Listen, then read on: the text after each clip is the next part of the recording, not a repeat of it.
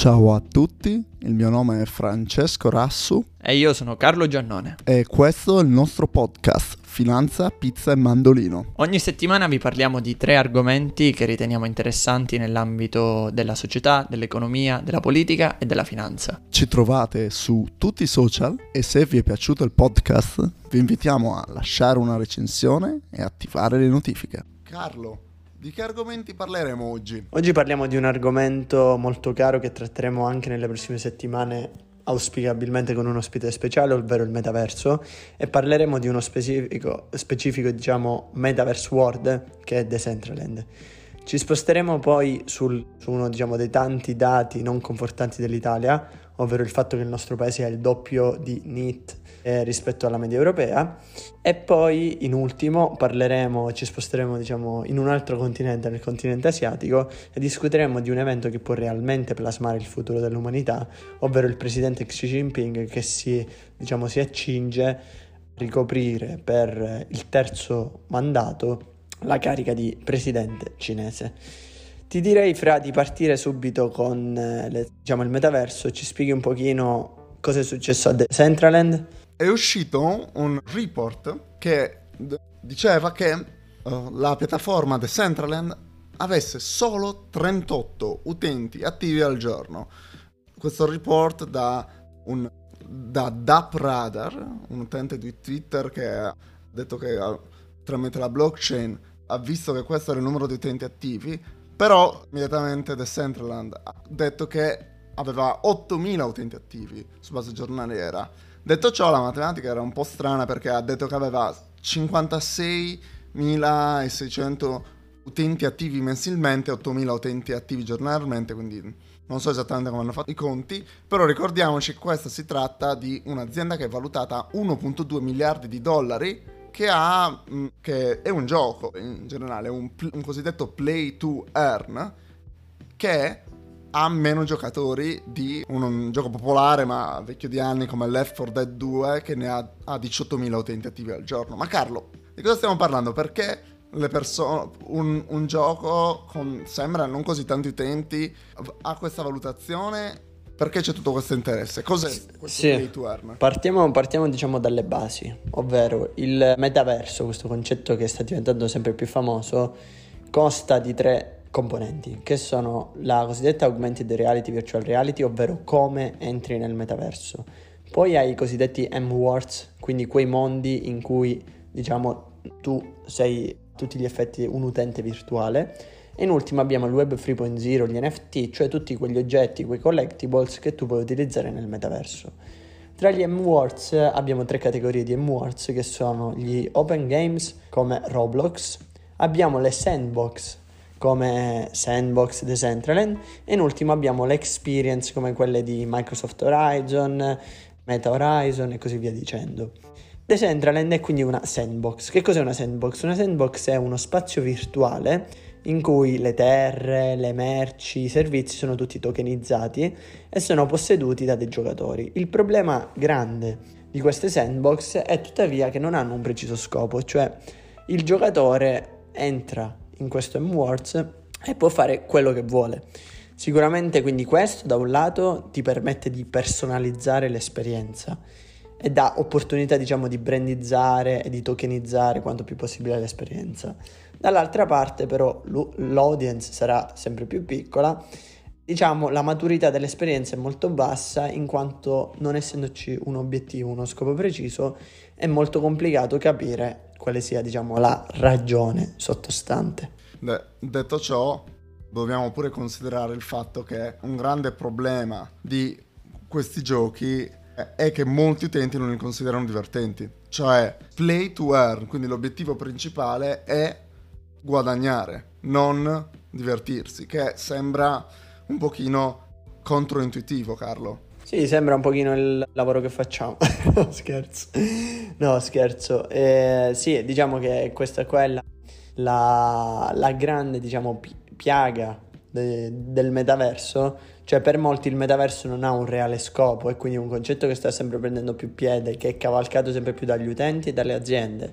Però non si capisce ancora quale sia il reale obiettivo. Se parliamo di B2B, Ovviamente il metaverso ha un enorme significato perché può aiutare in ambito medico, può aiutare in ambito industriale, ma se parliamo di B2C, beh, la, diciamo, il gioco è assai differente perché il consumatore alla fine è non altro che un giocatore virtuale, come succedeva già su The Sims negli anni 2000, per sì, intenderci. Pensiamo, molti dicono che The Centraland non è altro che Second Life con una grafica migliore, perché per, ricordiamoci che ricordiamoci, io ero in fascia quando è successo ciò, che Second Life, che era un altro, diciamo, il primo metaverso esistente, anche là si poteva comprare si poteva comprare terra virtuale e c'è stata infatti la bolla della terra virtuale di Second Life. Un pochino come la bolla dei, dei girasoli. Esattamente, esattamente. È una chicca per i più appassionati alla politica. Il primo politico al mondo a fare un comizio sul metaverso è stato Di Pietro con l'Italia dei valori. Senti, Fra, ora parlando di giovani di metaverso, spesso si dice, ah, i giovani di oggi non lavorano perché sono troppo impegnati a stare al computer a giocare ai videogiochi. Ed è qui che mi connetto, diciamo, a un secondo argomento, ovvero il fatto che l'Italia abbia il doppio dei cosiddetti not engaged in education, employment or training rispetto alla media europea.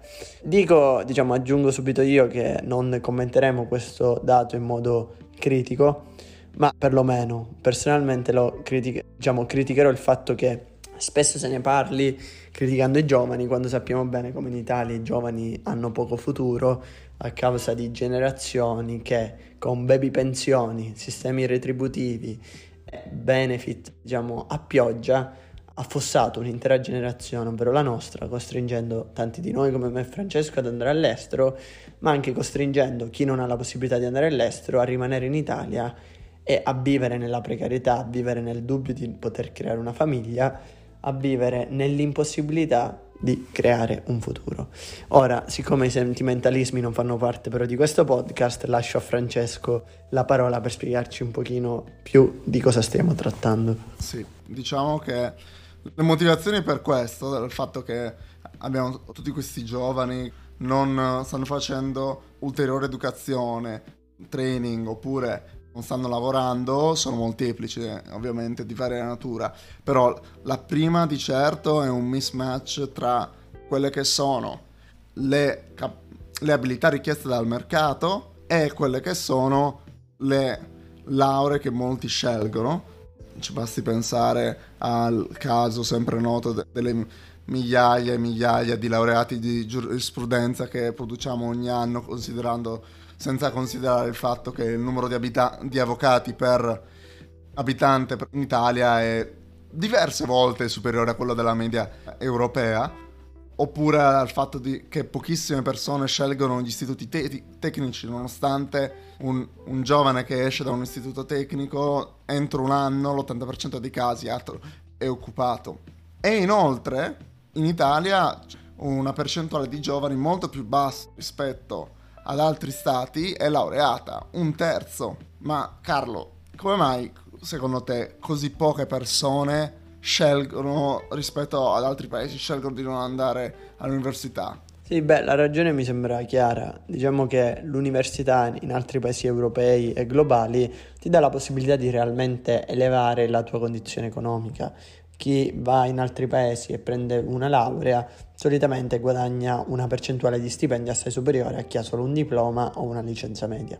Questo non succede in Italia, basta pensare quando vediamo gli articoli di Will, gli articoli di Factanza che parlano di salario medio in Italia di 2200 euro, 2300 euro, quando sappiamo che a Milano una casa costa 800-900 euro al mese capiamo bene che una persona si fa due conti e dice ma perché devo spendere, non lo so, andarmene in un'università privata e spendere 50.000 euro o andarmene in un'università pubblica e spendere magari 10-15.000 euro in 5 anni quando posso risparmiare questi soldi, iniziare subito a lavorare e iniziare diciamo, a mettere qualcosa da parte. Ed è un ragionamento sbagliato, però è un ragionamento comprensibile di una generazione che è stata abbandonata, è stata lasciata sola e che si vede puntualmente diciamo, nelle posizioni gerarchiche del nostro paese, penso al nostro caro Parlamento, tanta gente che non ha mai studiato, che non ha mai lavorato e che va poi a ricoprire le più alte cariche dello Stato e quindi è normale che vi sia anche tanta rabbia sociale e spesso ci si chieda ma a che serve laurearmi, a che serve studiare 5 anni, a che serve fare mille esperienze all'estero se poi il mio aumento di stipendio, il mio aumento di salario sarà 300-400 euro in più rispetto a coloro che non l'hanno fatto? Certo, certo. Poi in dati ci basti vedere come la retribuzione annua lorda in Italia nel 2022, dati medi, quindi un po' viziati, uh, è di 30.000 euro, mentre per un neolaureato, mentre in Svizzera è di 79.000 euro. Sì, ma senza andare in Svizzera, pa- andiamo in Belgio e siamo quasi 45.000 euro, in Olanda a 43, in, Aust- in Austria a 42, in Francia già arriviamo a 37. Capiamo bene che l'Italia non rimane al passo nonostante abbia un'inflazione galoppante, nonostante la maggior parte diciamo, dei giovani lavoratori sia a Milano che ha un costo della vita europeo e non italiano e quindi capiamo dove il problema risieda. Va detto che uh, il, l'inflazione in verità in Italia è, un, è uno dei sì galoppante ma si attesta per fortuna ancora, aumenta dei livelli sul 6% se non ricordo male che è più di quanto degli ultimi dieci anni chiaramente, però non i picchi visti in Germania o in, nel Regno Unito per fortuna. Sì, sì, direi che parlando di giovani passiamo ad un paese in cui un ragazzo non più tanto giovane sta governando e si appresta al terzo mandato. Stiamo parlando del presidente Xi Jinping che sembra destinato a sconvolgere, diciamo, quella che è la storia cinese. Negli ultimi anni, negli ultimi decenni in Cina puntualmente i presidenti si, diciamo, si avvicendavano, ma al massimo facevano, diciamo, si assicuravano due mandati. Il presidente Xi Jinping invece diciamo, va verso l'assicurarsi un terzo mandato, si avrà il ventesimo congresso del Partito Comunista domenica e questo potrebbe plasmare realmente quello che è il futuro geopolitico, nonché il futuro delle relazioni Cina, Russia e Stati Uniti. Ma fra come vedi le politiche di Xi Jinping? E secondo te la Cina beneficerà di un terzo mandato di Xi Jinping o rischia di finire in un baratro in quanto diciamo non vi è un'alternanza di potere? Allora, dobbiamo dire che al momento la Cina in più o meno dieci anni supererà gli Stati Uniti come l'economia più grande al mondo e ha già per esempio la marina più grande al mondo e mostra il suo potere politico attraverso miliardi di, inve- di, investimenti in infrastrutture in tutto il mondo emergente e non solo. Ha, dichiar- ha dichiarato la vittoria sulla estrema povertà e, almeno fino a recentemente, aveva dichiarato vittoria sulla pandemia. Però proprio la pandemia è quello che sta, eh, diciamo, mettendo un'ombra sull'eredità di Xi Jinping perché l'obiettivo è sempre stato la prosperità è la crescita economica stabile in un clima politico stabile, mentre il target del 5.5% di crescita del GDP che la Cina si era preposta per il 2022 sembra sempre più difficile.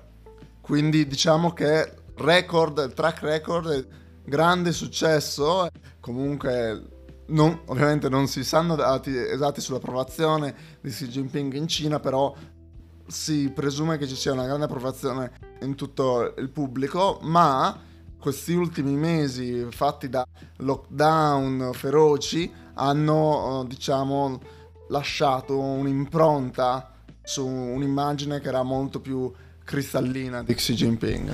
Sì, diciamo che allora, ci sono due considerazioni da fare. La prima è che il benessere che ora i cinesi hanno si deve tantissimo a due persone, Deng Xiaoping che diciamo era entrato in quello che era il mondo globale, aveva avviato la Cina verso l'entrata nel WTO, e Xi Jinping che ha rivoluzionato il concetto di Cina nel mondo, penso al progetto della One Belt Road Initiative, penso influenza geopolitica attraverso il soft power che ha esteso in tutto il mondo.